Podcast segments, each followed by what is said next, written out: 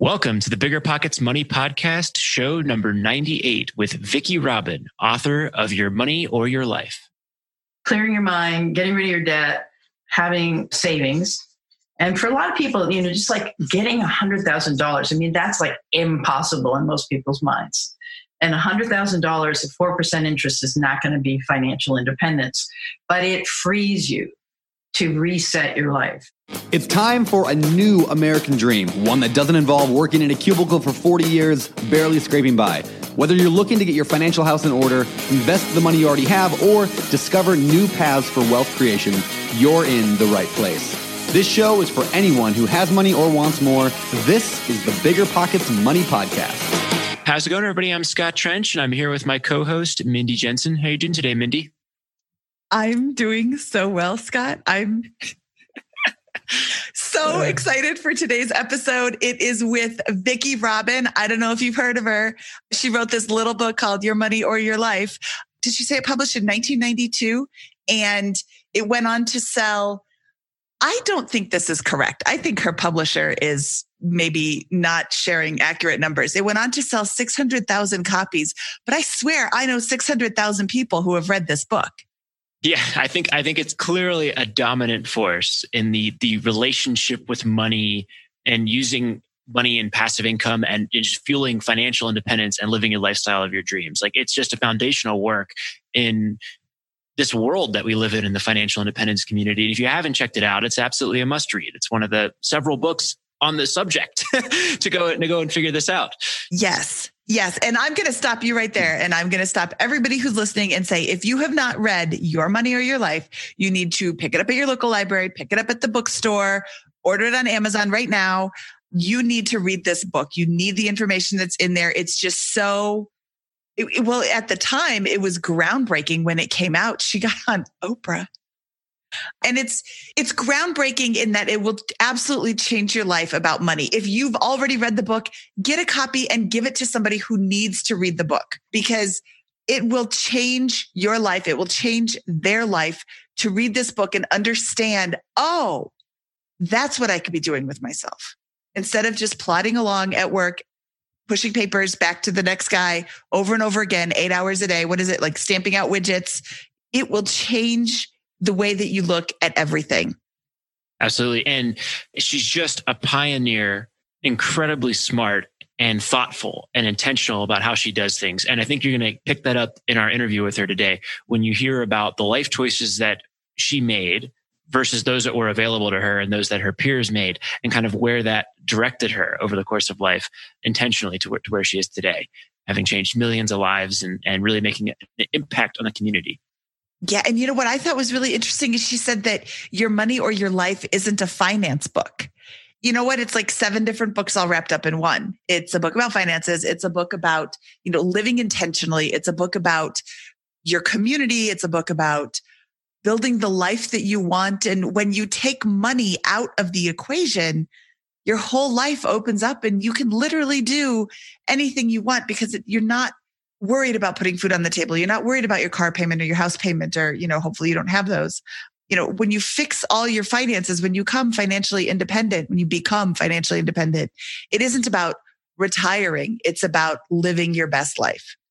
Remember when you had to pay to get a lead's phone number? It was like the dark ages, until Deal Machine made skip tracing a thing of the past. Now, with your Deal Machine plan, you'll get unlimited access to phone numbers and contact information for no extra cost. That's right, get high-quality, reliable information trusted by leading financial institutions, all fully compliant with the federal Do Not Call list. Explore over 150 data points, including age, gender, marital status, occupation, and a ton more. Trust me, this is the data you need for off-market deals. With new filters, people flags, and color-coded phone numbers, lead management just got a ton easier. Ready to step up your investing game? Sign up for a Deal Machine plan today and gain immediate access to this unlimited treasure trove of contact information and phone numbers. Just head to DealMachine.com/BP. Transform your lead generation and deal-making strategies with Deal Machine. Sign up today and start exploring the unlimited possibilities at DealMachine.com/BP. This show is sponsored by Airbnb. Did you know that I turned one of my first homes into an Airbnb? It's true. And it even helped me get the extra income I needed to launch my real estate career. So if you want to try your hand at making even more income with your property, Airbnb is the place to be. Your home might be worth more than you think. Find out how much at airbnb.com/host.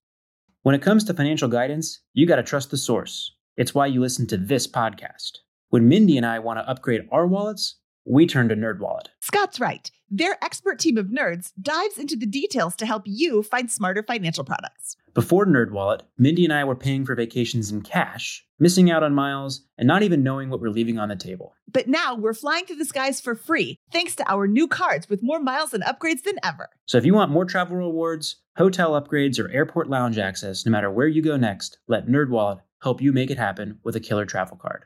Don't wait to make smart financial decisions. Compare and find smarter credit cards, savings accounts, and more today at nerdwallet.com. NerdWallet. Finance smarter. As with all cards, credit is subject to lender approval, and terms of each credit card issuer apply. Vicki Robin from Your Money or Your Life. Welcome to the Bigger Pockets Money Podcast. I'm so excited you're here today. Yeah, I'm excited to be here too. We start every show off with where does your journey with money begin? And I'm really, really curious how you grew up, you know, childhood, early adulthood, your whole money story. So ready, set, go. Money story. Yeah, right. Okay. It's interesting because every time I reflect on it, being 74 years old, I have a lot of stories, you know, so they're mutable. But when you said it just now, I thought of when I was like 4 years old and I had a little friend over and my grandma gave me two, you know, covered cherry chocolates, one for me and one for my friend. And I figured out that I could have both as long as I lied.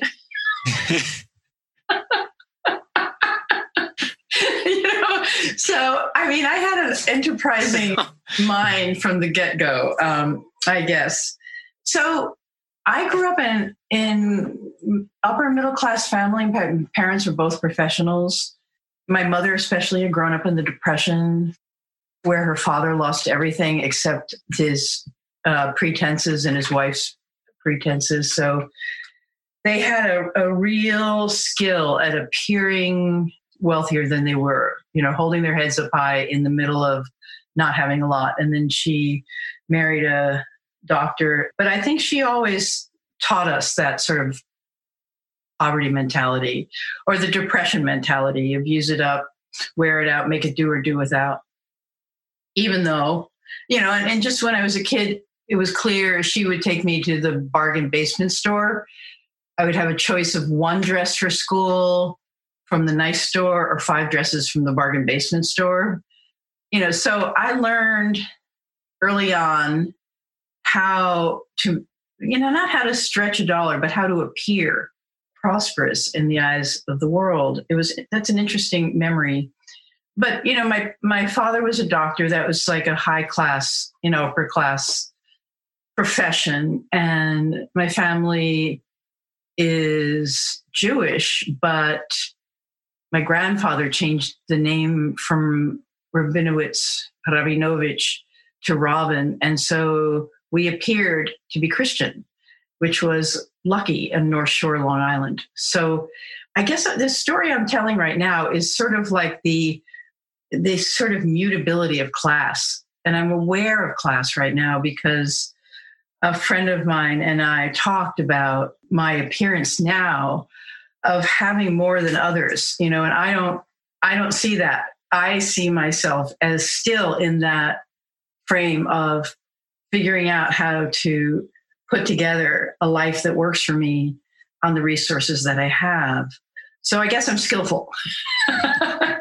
But so that's my upbringing. I went to Brown University and it was paid for through an inheritance I got from my father. So that was all taken care of. So I came through and I was top of my high school class and da-da-da-da. So I have a lot of privilege. You know, I have educational privilege. I have intellectual privilege. I have racial privilege. And I have that sort of background I have a training in how to present yourself. It's just, it's interesting for me this morning to be reflecting on that, because I just had that conversation yesterday. And I was just in the middle of a text with somebody on this issue of class in America, which is theoretically supposed to be a classless society. And yeah, it's not. And it's increasingly not.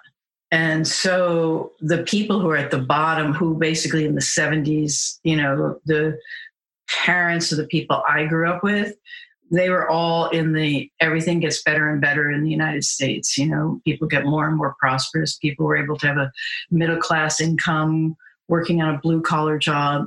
So it was a really different time. And I think a lot of times when people in this movement, the FIRE movement, talk about themselves, they really don't talk about social class. They don't talk about the milieu they grew up in. They talk in an individualistic way, you know, like this is how I made it through, but they don't talk about the influences of psychological and social influences of class, at least in my perspective. Or at least it's always a story of like, I broke through. So all that privilege has really undergirded my ability to make my life work, no matter what my means. I was part of the Back to the Land. I was part of the night. All I had to say is like in 1969, I put all my furniture out on the sidewalk, sold my car, bought a van, and, you know, started the great adventure that we all took back then. And so I spent a long time homesteading, philosophizing the meaning of life, analyzing what was wrong with the culture I grew up in. You know, it was really great for that period of time. And at that time, what I learned was to use, you know, we had such limited means that we never threw money at any problem.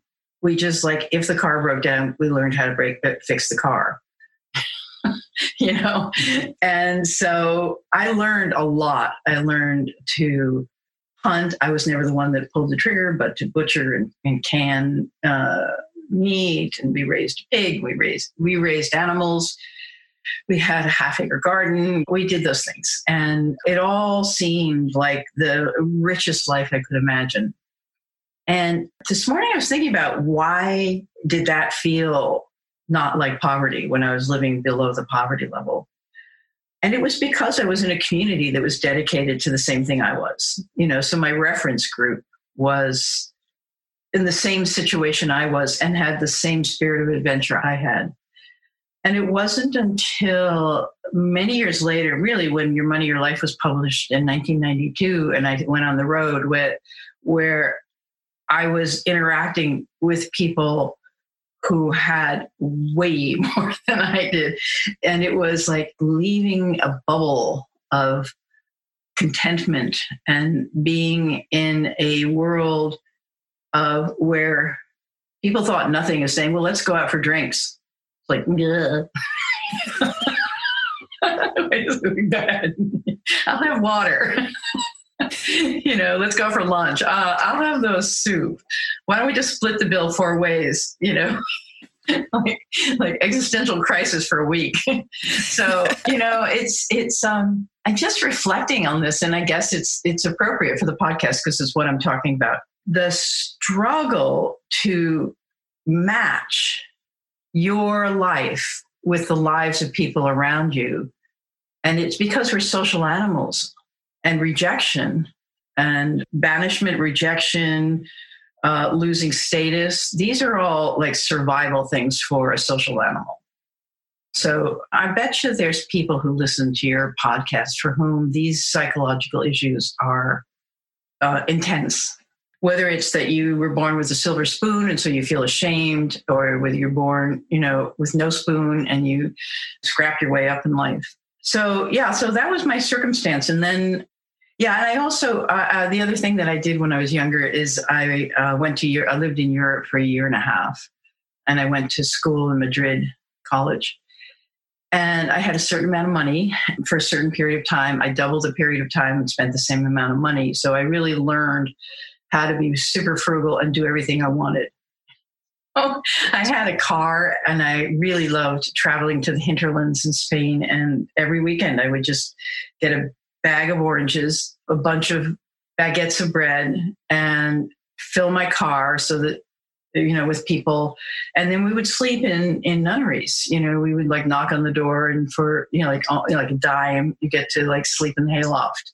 So, you know, it's those sorts of things. It's those sorts of things that inform my life. This having a range, having class fluidity and also stuff fluidity. So my financial independence journey really started when I teamed up with Joe, and I'd met him fairly early in my life. And he explained to me how I could take the savings that I had, invest it in, at that time, Canadian bonds, dollar-denominated Canadian province of Ontario bonds that had 9% interest, and that I could turn, I don't know, yeah, right. Wow. And yeah, you're going to die at this one, you know. And then I had another bunch of money when my mother died, and that was, I got to invest that in 1981 at like 12 to 15% interest. So basically, I would say there's a lot of luck involved, dumb luck involved in my story as well. I often think of myself as like the Forrest Gump of everything, you know. I like wandering into scenes that I don't belong in, but somehow or another, this seems to work. Vicki, one question I had about all this is, you know, this circumstance that you described and how it was all relative to your circumstances. Many people, I think, were raised in a middle, upper middle class lifestyle, but probably didn't go down the same route that you did in your 20s. What do you think your peers who you grew up with, how did their behavior differ from yours, or relationship with money? No. Yeah. Yeah. No, I mean, for years I avoided my high school reunion because I was voted most likely to succeed in my high school class. And then if I'd gone to a reunion... I'm sorry, did you or did you not write a book that sold more than 100 copies? Yeah. What are we at now? 2 million? 5 million? No. 1 million copies. Only 1 million. Like, there was about 30 years between graduating from college and that feels accidental to me as well. I mean, it feels like the product of a focus on what matters most. I mean, for me, Your Money or Life is a spiritual book. It's a spiritual book presents as a money book, but it's really a spiritual book. It's about your attitude toward life and focusing on what matters most. And so we really had dedicated ourselves to growing spiritually.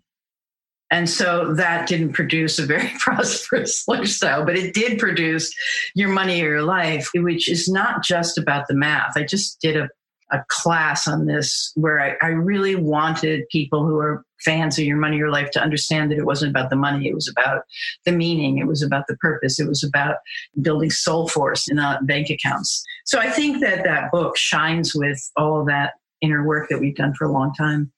Yeah. So, but I was like, people I graduated from high school with are doctors and lawyers, you know, accountants and hedge fund managers. And, you know, and some of them bumped into something in life and were bumped off of that, you know, not all of them, but I think it wasn't a chosen lifestyle.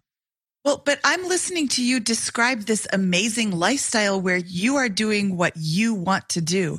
You chose to live on a homestead, and maybe you're living, you know, below the poverty line, but you don't feel the poverty line because you're well fed, you have clothes, you're surrounded by people who are also doing all of the same things. You sound happy to me. I wonder how many of those doctors and lawyers and hedge fund managers are so excited, or do they wake up in the morning and they're like, oh, I got to go to work again. I mean, maybe the lawyers are really excited to go be mean in the courtroom, and maybe the doctors are super pumped about like saving a life, but they aren't allowed to go find their spiritual self because they're too busy trying to keep up with the Joneses and try to make the payments on the cars and, you know, all of that. So I read that you were voted most likely to succeed. I'm like, okay, check that box off. So I don't know, maybe it's a preaching to the choir thing, but it sounds like you get to spend your days doing whatever you want. And if medicine was your thing, now you have the opportunity to go and study that because money isn't an object. You don't have to worry about putting food on the table and, you know, paying your mortgage and all of that. So yeah, no, I disagree with you. Sorry, respectfully disagree with you. You did become the most likely to succeed. You succeeded. You won life. Congratulations. Thank you. I'm still here. Let's hope my luck holds out for another 10 to 20 years. So yeah. So I mean, but just back to working with Joe, you know, it's like I felt that he had something that other, you know, like I've never heard anybody talk about money like that he talked about money. And so when people started to approach him about what do you know that I don't know? I mean, I was there when he was sitting thinking about how he's going to explain what he did to a couple who wanted to find out. And he was thinking through, let's see, first I did this, then I did that. There was no 9-step program. He didn't follow a program. And he did all of this very reluctantly. He had no desire to be famous. That was all sort of an interruption to his main intent in life. So he did that explanation to the couple. Then people would show up, 3 couples in our living room or 4 people. And we started doing the seminars because we were working with an organization that needed money. And so we thought, well, we could teach this and raise money. So really, until Joe died, and really for several years after that, all of the money that we brought in was dedicated to funding mostly little groups that were working toward a sustainable future. So that also is part of my history, that until that whole, you know, the whole group of people, Joe died, the group of people unraveled, and I set out on my own.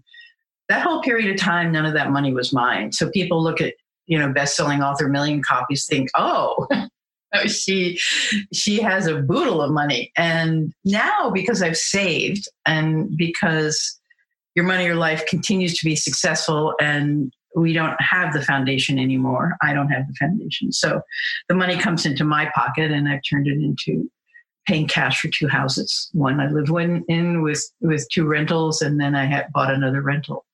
So I don't know if I'm on topic anymore.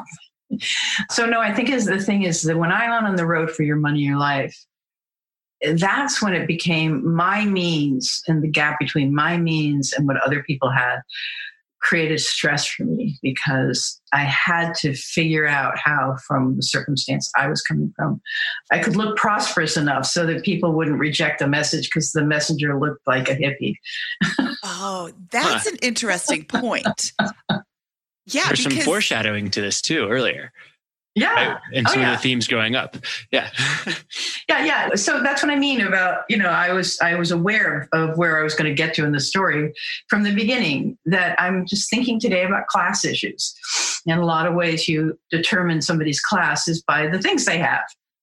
And I also was, you know, for me, writing the book and publicizing it and traveling and speaking, et cetera, that was all about lowering consumption in North America as an environmental issue, because overconsumption, it became clear to me in the late 80s that consumerism was the biggest driver of basically, you know, then we were interested in the hole in the ozone, but we were pretty clear that we were heading toward breakdown someplace around the 2020s. I mean, the early people in the sustainability field were already mapping resource flows and consumption. And they said, if we keep going the way we're going, our civilization is going to start breaking down around about now.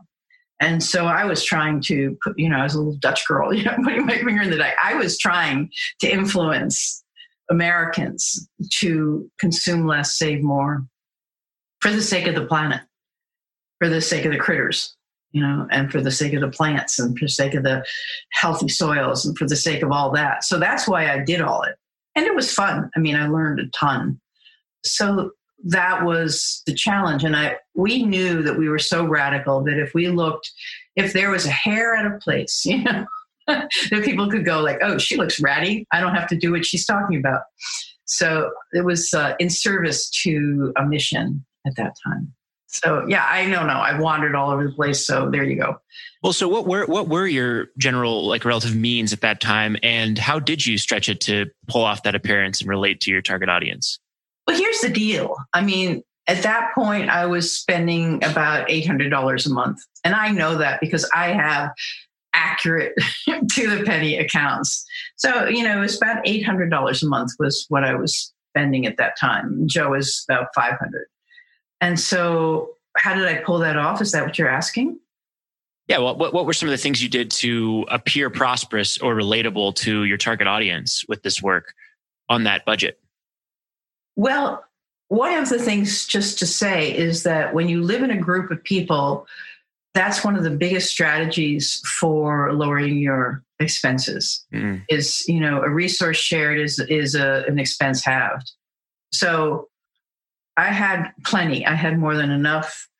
I shopped in thrift stores. Everything I had, just about, except for underwear, was used.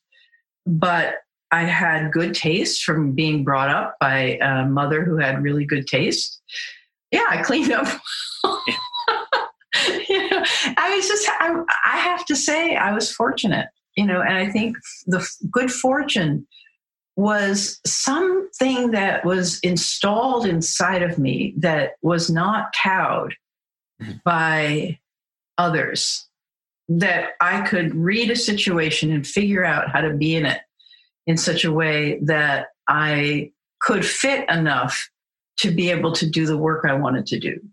So I bought this what I thought was a really nice dress, this purple dress, for the first book tour. And so boom, there Joe and I are within a few weeks on Oprah, in my purple dress with these big shoulder pads and these little cinched in waist. And I saved that dress and I was on Oprah for a second time. And I wore the dress as a symbol of, you don't have to buy something new for every wedding you go to. And then I saved the dress for maybe I was going to be on Oprah again. I never got on Oprah. But yeah, it's stuff like that. It's number one, being able to costume. I think it's all costuming.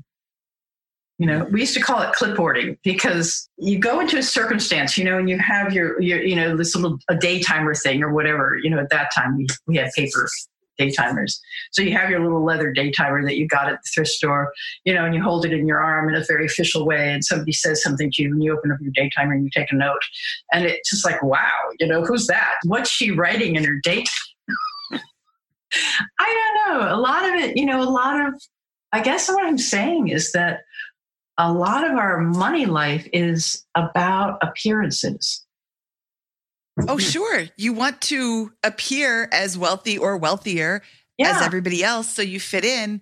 And a lot of consumption is about overcoming the shame of not having what other people have, or being influenced by, your new best friend is somebody in an ad.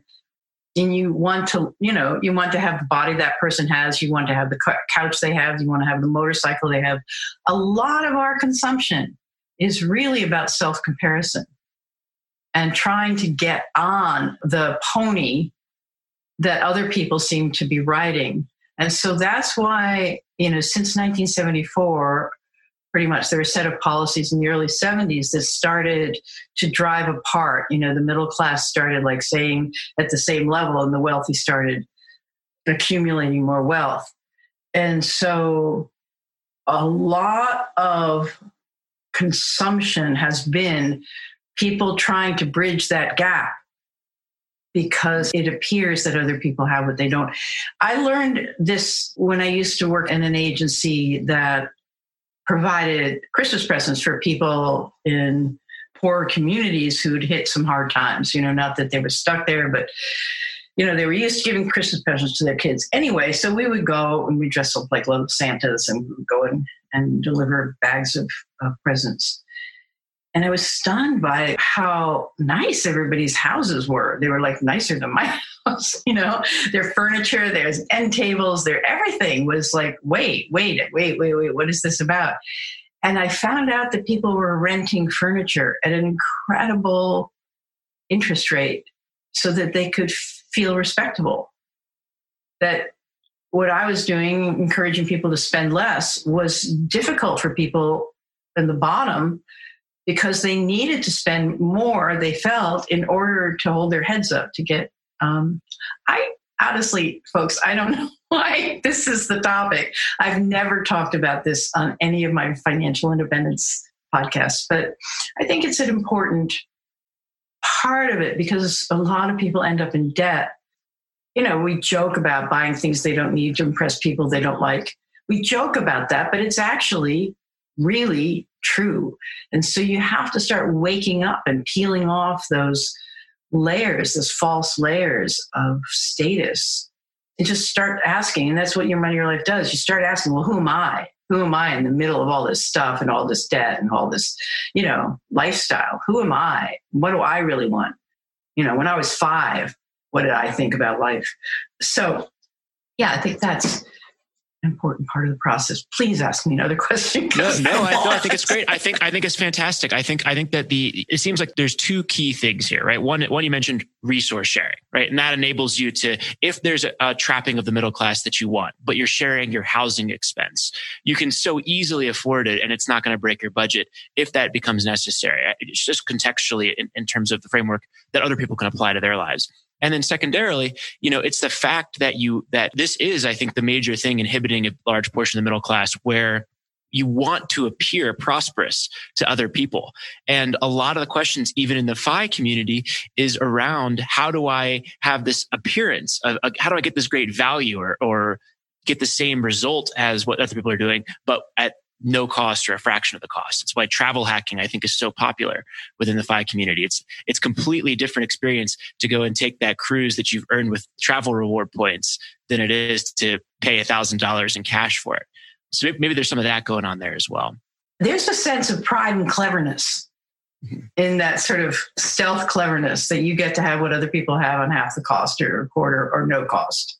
Yep. Yeah, that is a lot of the FI community, is that cleverness, which I just explained it has been real for me.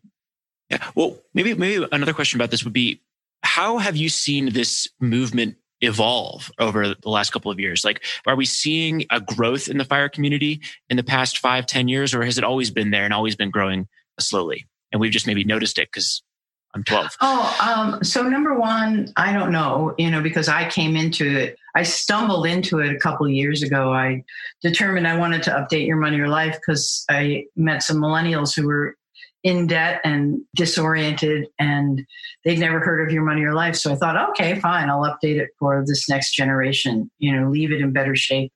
Then I found it because a lot of the advice from earlier was like pre-smartphones. It was, you know, it's like it was a different world back then. And it wasn't until a month after I signed the contract that I discovered the Reddit, the financial independence Reddit. So at that point, I think there was a couple 100,000 people on it. And I think now there's double that. So it's kind of burst onto the scene in the last couple of years. I take no credit for that. I think a lot of it is Mr. Money Mustache and, you know, mad scientist. A lot of it is that some of the main proponents have burst on the scene. They've been public. They've been interesting. Podcasting is, I don't know, it's like 5 years old maybe. And, you know, before that we did it differently. And so suddenly the information is flowing out, and then anybody and his brother can start a website, you know, and start blogging, put up some, you know, ads someplace, you know, and do some affiliate codes and start to make money. So it's been not only a movement that has caught hold because of the value of it, but it's also a style of education that has caught hold because people realize they can make money from it. You know, so I think that's been part of the burgeoning thing is that it's been a sort of new ecological niche out in the internet. And so a lot of people have come to fill it, including, you know, my dear friend, Grant Sabatier, who's helped me a lot, who has millennial money, and he's his book about financial freedom. So he taught me a lot to talk millennial a lot. So I think the technology has promoted this explosion And, you know, there's a new simplicity to it, whether it's, you know, Mr. Money Mustache's, you know, beautiful chart about if you save more, you know, you just put, you're just sort of like block and tackle, you know, you're just pulling your FI date closer to you. So, I mean, he has had a lot of influence, I think.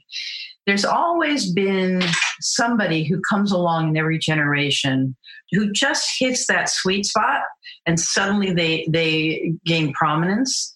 And I think one book I read called The Simple Life by David Shai really made a difference for me because he traced this impulse throughout American history.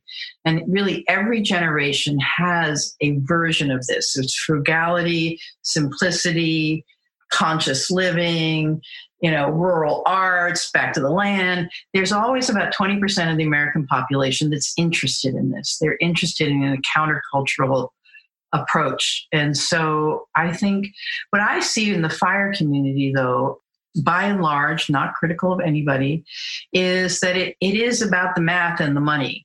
I mean, it really is about the math and the money. I do not see an intense spiritual dimension, a desire for life to be more meaningful, a desire to leave your job, not just to leave, but to be part of something that you long to be part of, that you can't because you have to work.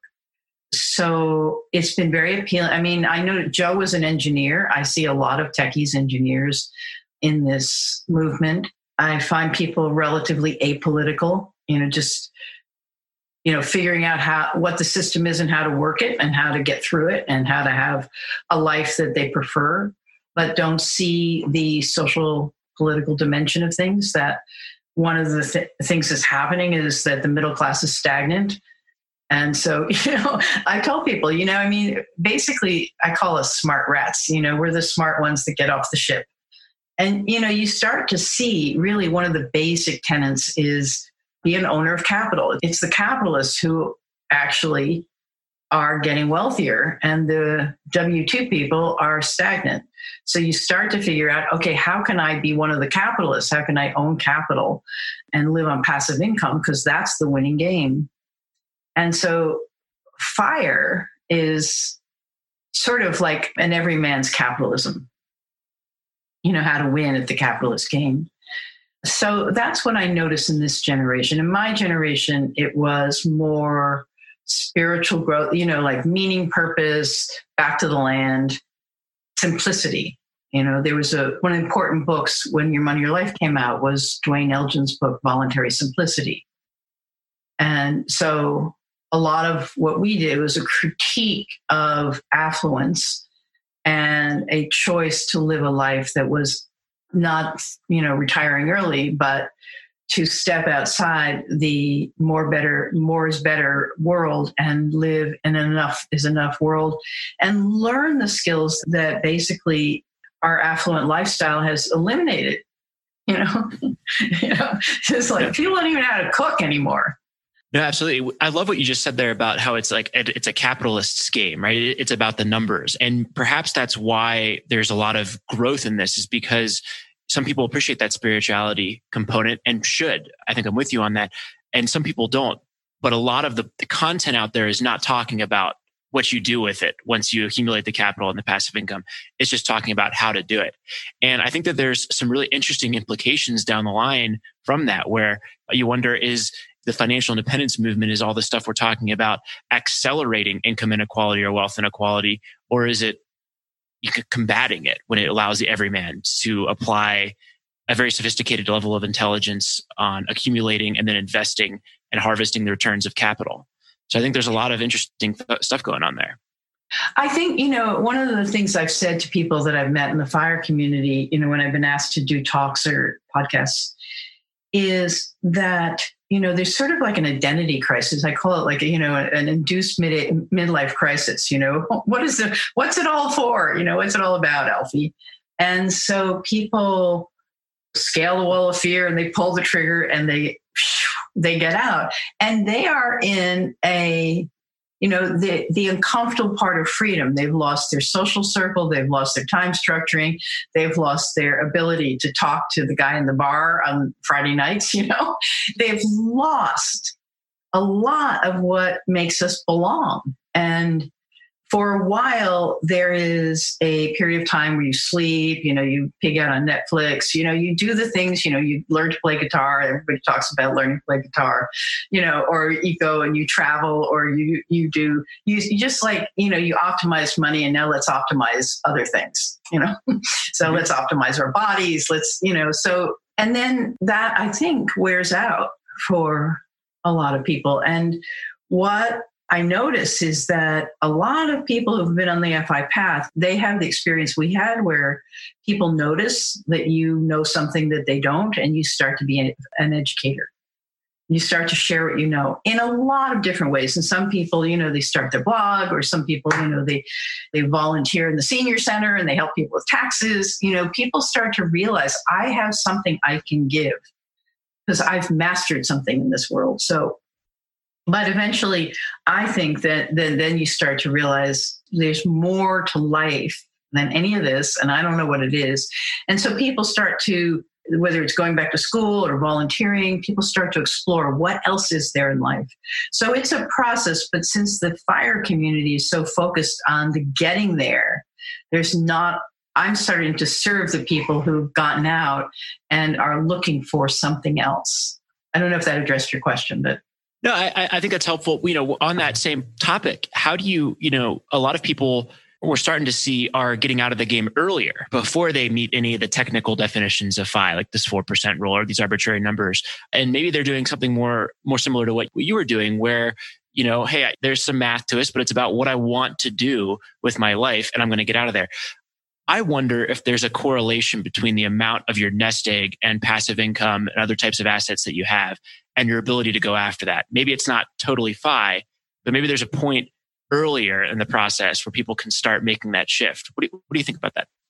Yeah, I think there's a lot of people. Number one, I've talked about the levels of financial independence. And the first level for me is freeing your mind, getting out of the, the competitive status game and realizing that there's a me inside all of this, all of this pretense. There's a me inside. The me inside wants something different from all this stuff. So freeing your mind and being able to see how you're being manipulated to buy things is really important. And there's plenty of people for whom that's the whole deal. That's the whole deal. And so they get their expenses under control because they want what they have. They don't want what they don't have. And they know the difference. And then they go on to, they get a master's in something else. And they retool for a profession that's more aligned with who they are. And then there's getting out of debt. And I think that getting out of debt is, if it only leads to getting out of debt and not building it up again, that's such a liberation. You can do so many things if you just do that. And then there is the people who have financial planners, they use 6 months of savings, 6 months of expenses in a liquid assets, liquid form. And that, people go on the road with their family, people do the things, they already do the delayed pleasures at that point, knowing that they could, either apply their old profession to make some money or do it part-time. Or there's one person who I know, and probably tons more, figure out like they want to be in nature and they volunteer. They live in national parks, and they get a stipend and they do a few programs for, the visitors. So basically it's like getting on top of just that, clearing your mind, getting rid of your debt, having savings. And for a lot of people, just like getting $100,000, that's like impossible in most people's minds. And $100,000 at 4% interest is not going to be financial independence, but it frees you to reset your life. So I think there's many, many, many reset points along the way. I actually think retiring early, I've been challenging that idea more and more because I think what makes life worth living, one of the things is meaningful work.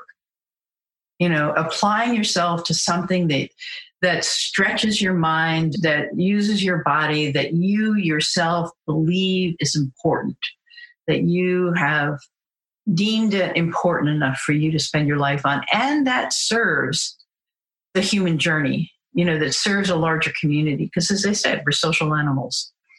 So I think the point should be financial independence, like freeing your mind, freeing from debt, and freeing yourself from one paycheck away from penury. And then rededicate yourself to something that's meaningful. You know, yep. I've called it recently financial independence, retire eventually. Love it. I love that. No, I love that a lot because I think so many people hear about this. Oh, wait, I can quit my job. That's desirable for a lot of people because they don't love their job. I mean, who loves pushing the papers to the next person 8 hours a day? That's not a lot of fun. I mean, for most people, some people might really love that. I had a boss that I really couldn't stand. Everything about her was like, she was a miserable person and she shared that with everybody. And I didn't want to work for her anymore. So I quit. And it wasn't about never working again. It was about never working for her again, never having to work for her again. So I work at Bigger Pockets now because I love my job. I'm teaching people how to invest in real estate and, you know, teaching them about their finances. But so many people that I meet on this about fire are focusing on the RE part, the, you know, oh, I can't wait till I quit my job. Well, what are you going to do when you quit? Right. Oh, I don't know. Then don't quit. If you don't know what you're going to do, you're going to be really bad at it. You're going to, you know, watch TV and sleep all the time and, you know, gain a lot of weight, and you need to have a purpose. And I love that you're retire eventually. Yeah. But now you don't have to work and make money. You just have to do something you love. The park ranger. Right. That was Carl's initial desire, was to quit his job and then be a park ranger. And now he's, you know, doing other things, but right. But you can be a park ranger eventually. That's the thing, is that I guess if I'm talking to you because I've been financially independent a long time, I have retooled my life again and again and again and again. I have been interested in many things. I've had a chance to just bust myself back to a buck private. I'm doing it now with climate change. You know, I want to make a contribution to this, what I consider a climate emergency. And so I'm hauling forward the skills and the projects that I've done before. And if all goes well, I'm going to go to the climate conference in Santiago, Chile. But I don't fundamentally, professionally have any right to do this, but I have the freedom to learn, and I have the freedom, I have the humility to not have to go with, you know, my entire brownie badge of badges, you know, my brownie sash. I have the freedom to go as somebody who is not professionally authorized, who is a learner, who cares deeply. And that always takes me into stuff that's interesting. I'm not an economist. I wrote a book about money. I'm not a financial planner or financial anything, but I cared. You know, I wrote a book about local food, you know, and I'm not a farmer. I've had a messy garden for years. I always have a messy garden. But I cared about provisioning for my community and for communities in general if the larger supply chains of our food system ever break down. So I just dove in and I learned everything. So basically all I'm saying is one of the freedoms is the freedom to have new interests and follow them, and new interests and follow them, and new interests and follow. You know, it's like there is no one thing. I mean, maybe you travel for a year and then that bug is gone. And if your identity is I travel, then boom, you're screwed. You know? So at the end of that, you might find that you're in Nepal and you want to work in an orphanage. So you do orphanage for a while, and then you work in an organization that looks at the problem of poverty in the 2/3 world. And then that's not it for you anymore. You can continually respond to the calling that comes from within and the calling that comes because you've encountered things. One of my favorite stories is Christy and Bryce, you know, and what's her book, Millionaire? They were on one of the episodes of the podcast, and they're traveling around Europe. Is that right? Yeah, because yes. They're traveling full time, but Quit Like a Million. Like a Millionaire. Sorry, Christy, if you're listening to this. But they bumped into a librarian who told them that the books for kids were all about white kids. And, or there were books for people of color, kids of color, but they couldn't find them in the library. So Christy and Bryce applied their tech skills to a database for librarians so that they could say, okay, Asian, transgendered, you know, and then they would find books for kids who were like that. So you encounter needs and you realize I have a lot of skills and I can help. So that's what I hope people will do. I think it's a wonderful mission. It's like the point of this is like when you help people become financially free early in life, or at least, you know, mentally free early in life from this, they're going to go on and change the world in a positive way in countless ways that you can't predict, which exactly. I think is an incredible mission. Same thing that we're trying to do here. Everybody in the FIRE movement, I hope, is trying to do with that. Yeah, liberate life energy to serve in these very complex times, you know, where we need people liberated from sort of the thrall of capitalism so that they can help as people sort of fall off the bottom or fall off the side, or that there's parts of life that are not being attended to because we're all so busy. Yeah, I agree. We know you've heard it before. Cash flow is getting very hard to find. There's always long distance investing, but you may be thinking, I don't have a team, enough experience, or the market knowledge to get in. That's where you're wrong. And it's also where Rent to Retirement comes in. Rent to Retirement offers fully turnkey properties that are newly built or renovated, leased and managed, allowing you to invest out of state with confidence. They've got single family, multifamily, new build, and syndication opportunities across multiple markets. They even have BRRRR deals with immediate equity. Rent to Retirement helps investors learn how to build a bulletproof business plan with the best investment and tax strategies around to help you reach financial freedom through real estate. There's no excuse not to get started in real estate investing when you have the right team and systems already in place. To learn more, visit renttoretirement.com. That's renttoretirement.com. Or text REI to 33777. Again, text REI to 33777.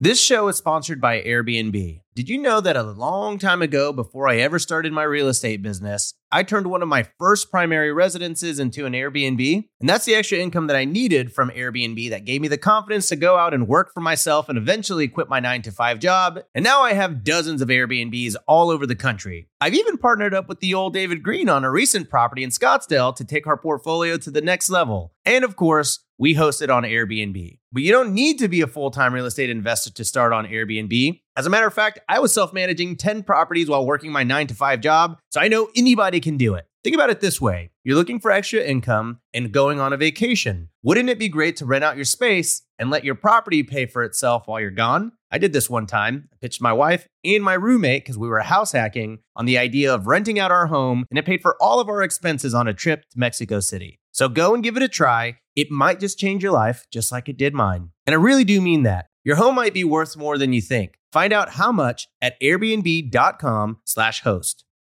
Real estate investing is great, but for some, the tenant phone calls and clogged toilets aren't all that attractive. So how do you invest in real estate without getting your hands dirty? Invest for truly passive income with Pine Financial Group. Pine's mortgage fund offers an 8% preferred return and an attractive profit split, with 70% of profits going to the investors. You'll earn passive income by participating in lending to house flippers. And it's secure because senior lien holders, that's you, get paid first. Their rigorous underwriting process and the backing of the physical asset provide additional security in case of borrower default. Plus, by investing with Pine Financial Group, you contribute to the revitalization of communities by redirecting your funds from Wall Street to Main Street, supporting local economies and generating profits simultaneously. This investment is reserved for accredited investors, but if you are not accredited, Pine Financial has options for you too.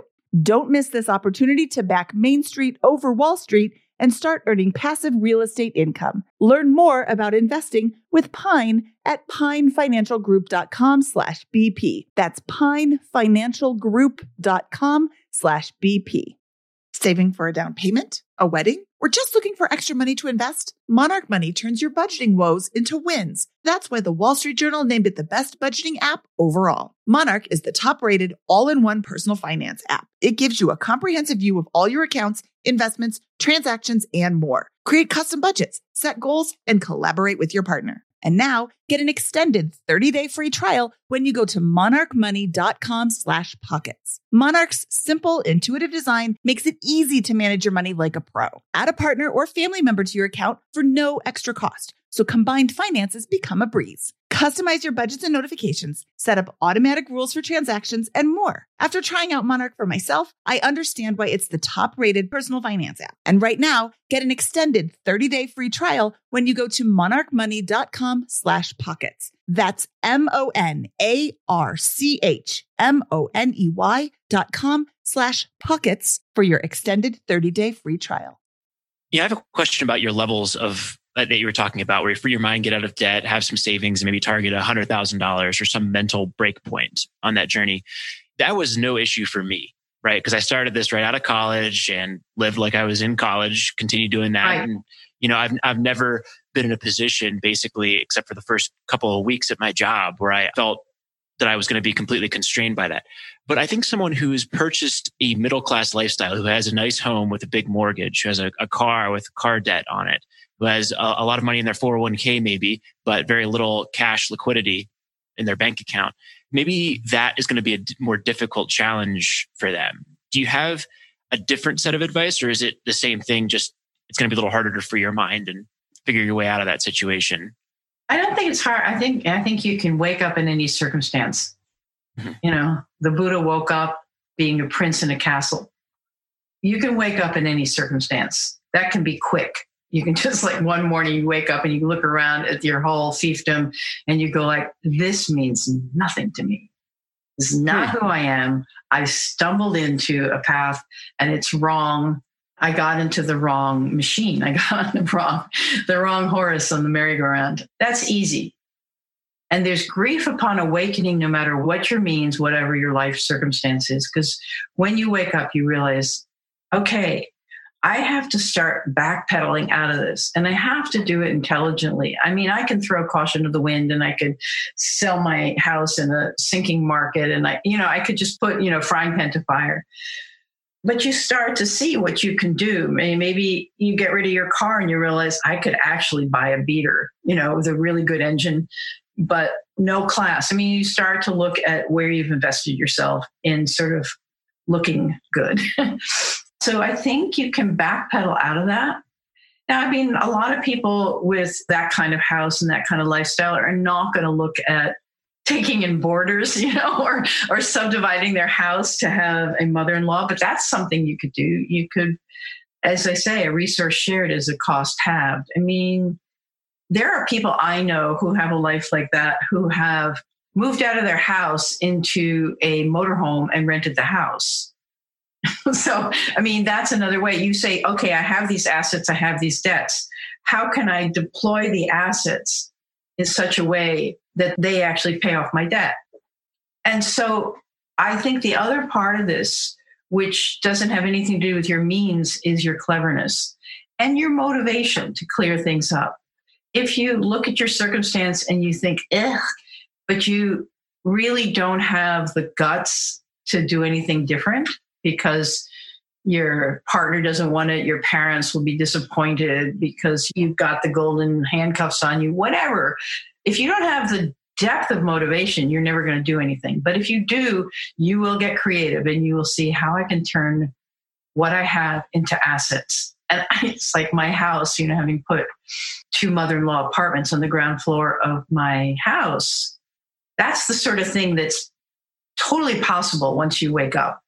So I did want to ask about that because, Bigger Pockets, we do have a heavy lean towards real estate investing in our community. Could you tell us a little bit about your current housing situation and how you're using real estate? Yeah. So I live in a community where just the basic dynamics of the economy are sort of that would be an extreme thing, but challenging our community because working class people increasingly can't afford to live here. People have houses and they've turned them into Airbnbs. So a lot of working class people are being kicked out of their houses, kicked out of the mother-in-law apartment so that people can make more money. And I'm not critiquing that. I'm just saying that that's happened and it's a free market economy. And so people have the right to do that. You can do whatever you want with your possessions pretty much.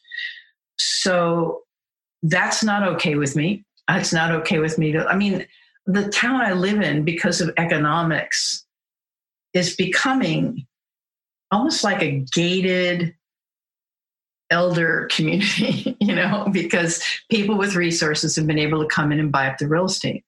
So I've been very dedicated to affordable housing, basically because the people I love don't have the means to stay here. I mean, people are leaving. People are essential to my community are leaving because they can't afford it. So that's part of my motivation of putting in this mother-in-law apartment. It was to provide affordable housing to people. And very often the people who've rented it, and then I turned my garage into an apartment because I liked having that mother-in-law so much that, you know, I just say, okay, I've got a resource and how do I share it? How do I share it in a way that still works for my needs, which is for a lot of privacy and autonomy?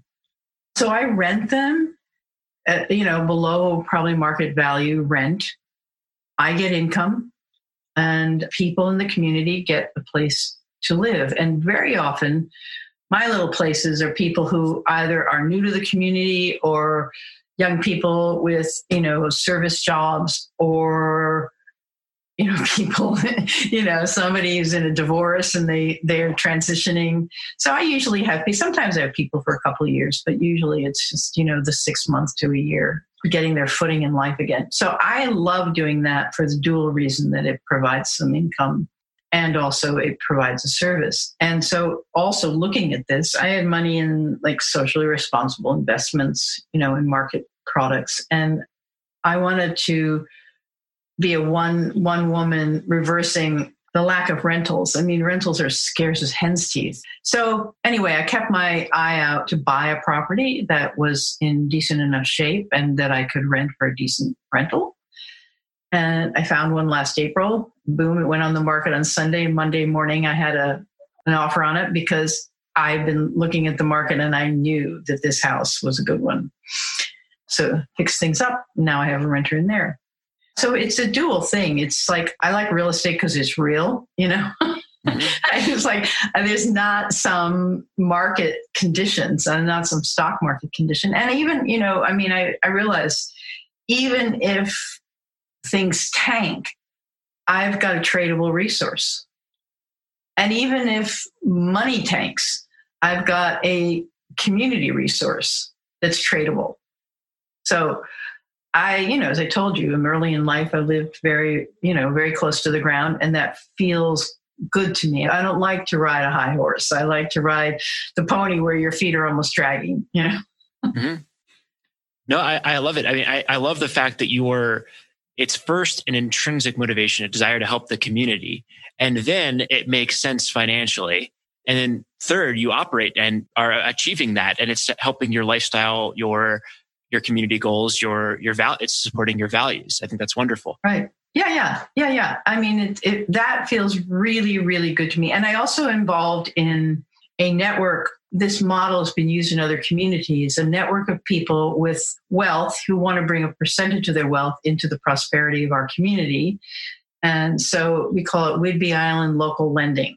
And so people with business ideas will present them to the network, and people in the network who want to invest can invest. Usually it's loans. And so there's about $2 million that have been loaned into our community through this network.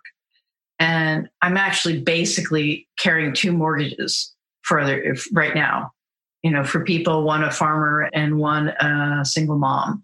So that feels good because that's, you know, everything for me is about community. And yeah, I've supported farmers. I supported local food restaurants. I supported the pet store where I buy my cat litter.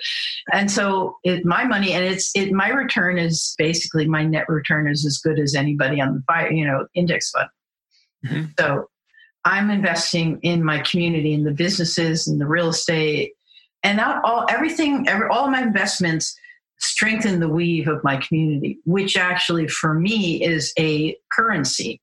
Because the more I support the people around me, the more there's a sense of belonging, that the fabric is strong. And if I need something, the fabric is there for me too. So, you know, the money economy doesn't do that for you. It doesn't care about you. It doesn't love you. Your investments don't love you. They won't come and bring you flowers when you're in the hospital.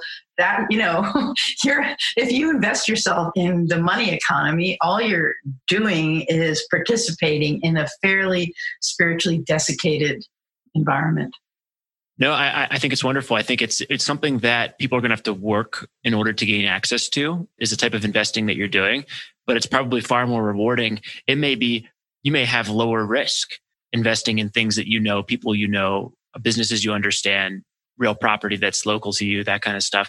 And you may get better returns, and you may do so in a socially responsible manner. So I think it's fantastic and wonderful there. Yeah. One more thing I'll say is that there was a 16-unit apartment complex, 4 fourplexes, that was for sale right in the middle of my town.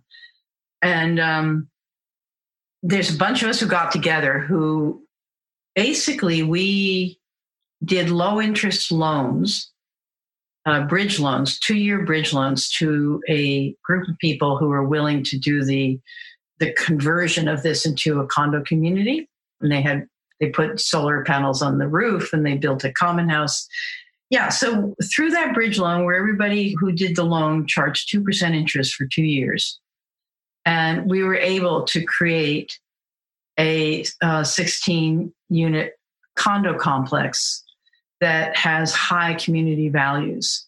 So, I mean, it's not just small projects, small individual projects, but there's sometimes people get together and you can transform something in your community. You could take something that's run down and you could form a group that wants to make it into, you know, a hostel for travelers. And you can do that.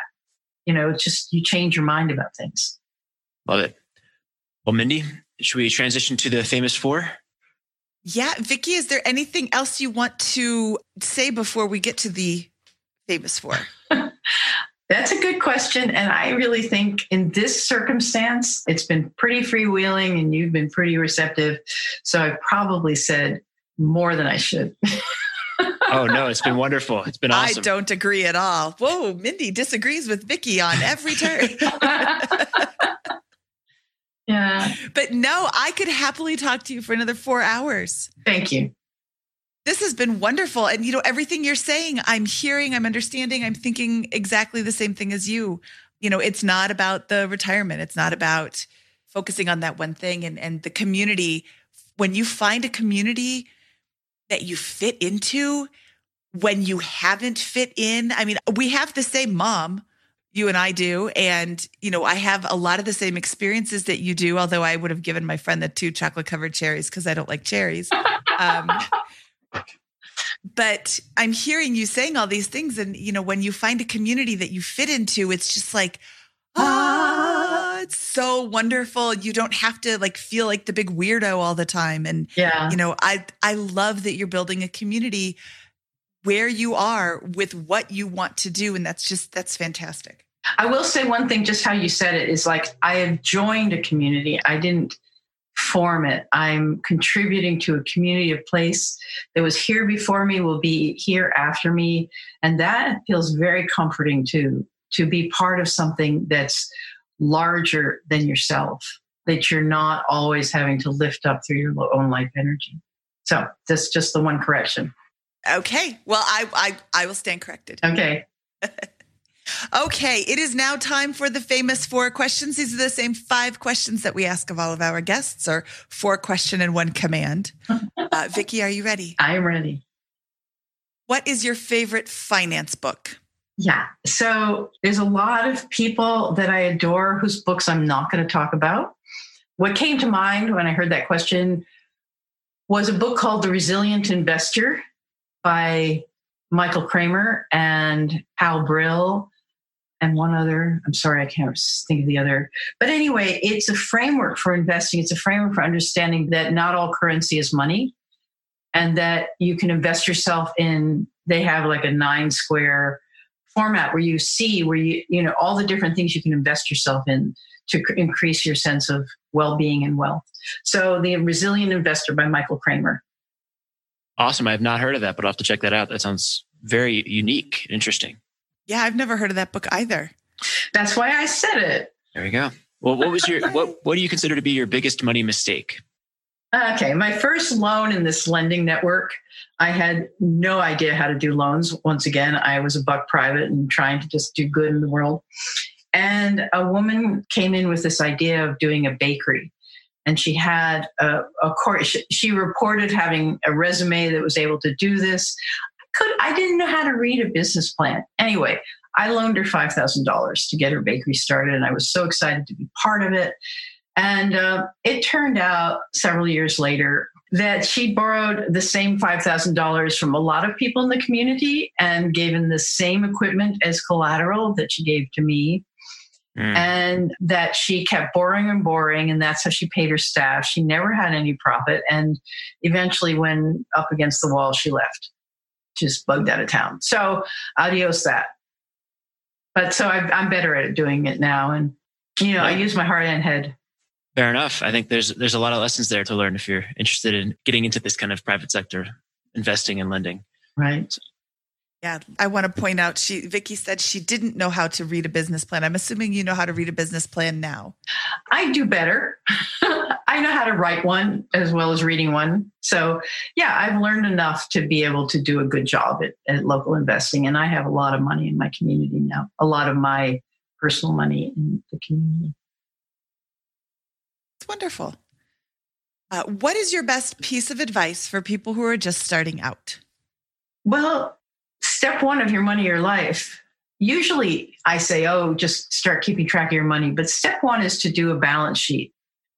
And I think if you're trying to get oriented and you're disoriented in your personal finances, being able to look in a no shame, no blame way at your current position, being able to stomach that, being able to look at, oh, I've brought in like $2 million in my life and now I'm $10,000 in debt and I have no idea where the $2 million went. You know, that confrontation with the results of your financial behavior in the past, if you can stomach it, and we say in Your Money, Your Life, no shame, no blame. If you can just look at that and accept, yeah, right. That's what I did. I made $2 million. Boom. Next time I do that, I'm keeping it, you know? So it's very motivating. And I also sort of the other side of that is gratitude, acceptance and gratitude. You know, if you look around at what you have and you're just very grateful for it rather than rejecting it because you made a mistake or rejecting it because it's not as good as other people's, you just like walk in gratitude. It's like, everything you have, you only have three forks. Wow, I have three forks. You just turn that everything. So the more gratitude you can legitimately feel for the blessings in your life, the better foundation you have to get your finances together. Awesome. What is your favorite joke to tell at parties? It's the most difficult question of the famous four. Yeah. So my humor, I'm an improv actress. You know, I do improvisational theater. So my humor is all situational. It's all playing off of other people's offers. So I have no jokes. That's okay. Dollar Revolution tagged Scott and I on Twitter with Eddie Elfbein, who posted a joke about Star Wars. Did you know Wookiee meat is edible? No. Yes, but it's a little chewy. Oh my God, Scott. that was a Wookiee groan. All right. Where can people find out more about you, Vicki? Well, yourmoneyyourlife.com is Your Money Your Life website. And VickiRobin.com is my own personal website where I'm blogging on social issues pretty much. And yourmoneyyourlife.com is like the one-stop shopping for everything associated. And also there's the Your Money, Your Life community on Facebook that is really active and I appreciate it. And I go in and I like people and I learn things. So I recommend joining that community. I didn't know you had a community on Facebook. I have to go check that out. And all of these links will be available in our show notes, which can be found at biggerpockets.com/moneyshow98. Vicki Robin, this was fabulous. I think I did a pretty good job of not fangirling all over you today, but it was internal, I swear. This has been an honor speaking to you. I'm so excited and you just made my whole day. Thank you. Yes. This has been wonderful. Thank you so much for coming on and sharing everything. Yeah. Thank you for having me. I've said things I never said before in this context. Yeah, I think I was keying off your sort of subtle fangirl thing, but I think these issues are not spoken about. You know, the class, the envy, the status, the getting roped in. What gets you roped in to a way of life that makes no sense to you, and then how do you step back out of it? I think that's super important. Yeah, you're right. Nobody's talking about this, and I think that it's one thing to hear about it and think, oh, this is really great. But then, yeah, you need to figure out your why and figure out how to fix all the things that you've done. I don't want to say done wrong, but done, not true to yourself. Unconsciously. Yeah. Absolutely. Right. Yeah, this was wonderful. Vicki, thank you so much. Yeah, and we will talk to you soon. Bye, kitty. Okay. Bye-bye. Thank you. Thank you. All right. That was Vicki Robin from Your Money or Your Life. Mindy, what'd you think? Oh my God. I can't contain my joy. My whole body is just bubbling up with excitement. That was fantastic. I love her mindset. She gets it. She's got it. She understands what life is all about. And I love that she's building her community. I love that she's working on things that don't necessarily bring her a ton of money because she doesn't have to have that anymore. She still makes money, but she's not that's not her focus. And, taking that away from your forefront of your mind is just really freeing. The comment, I absolutely agreed with everything that she was saying, but, I disagreed with her a lot in the episode. She's like, oh, I was voted your most successful or most likely to succeed. Yeah, you hit that. You hit that nail right on the head. You're uber successful. You're Vicki Robin, but so I felt like I disagreed with her all the time, but I didn't. I was like, I can't, I got to stop rambling. Scott, what did you think? You get the sense that with I don't know if this is too far, but the founding fathers, right? These guys, yes. These guys who started America, got our country going, and set up our government. And these guys, a lot of them, if you look back, were financially independent early in life. They kind of figured out here's a way to set up my business, Ben Franklin's printing shop, get a partner to run it and split the income, whatever. I got passive income. Ben Franklin was a house hacker, I believe, as well. And, now then they go and pursue a wide variety of interests that go across a large degree of disciplines. And that, I think, is really something that excites me about what Vicki has done with her life. Is she's really been able to be money.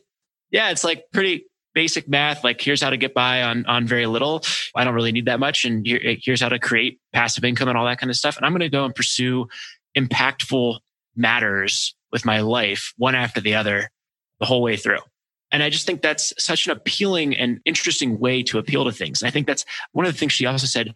There's a warning in there, if you picked it up, where if you make your identity about what you're doing on the path to fire, I'm going to travel the world. I'm going to be a renowned world traveler.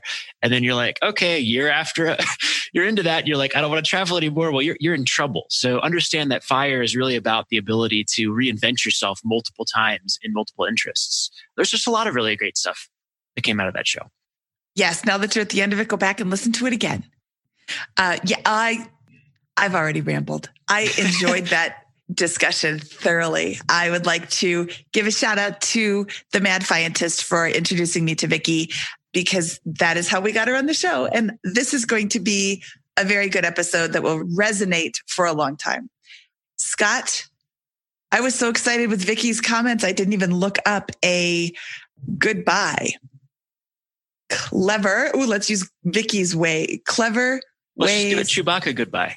Say goodbye. From episode 98 of the Bigger Pockets Money Podcast, we've got Mindy Jensen and Scott Trench, and we're going to say...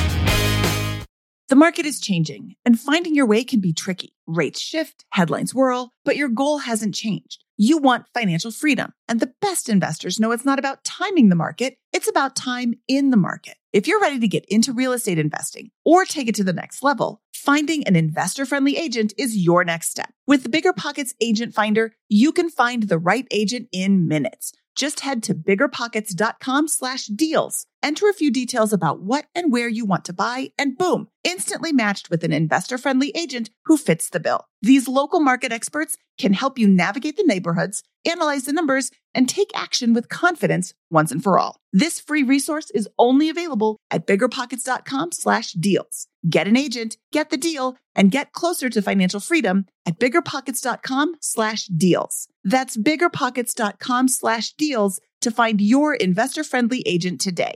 The content of this podcast is for informational purposes only. Past performance is not indicative of future results, and all host and participant opinions are their own. Investment in any asset, real estate included, involves risk. Use your best judgment and consult with qualified advisors before investing. Only risk capital you can afford to lose. Bigger Pockets LLC disclaims all liability for direct, indirect, consequential, or other damages arising from reliance upon information presented in this podcast.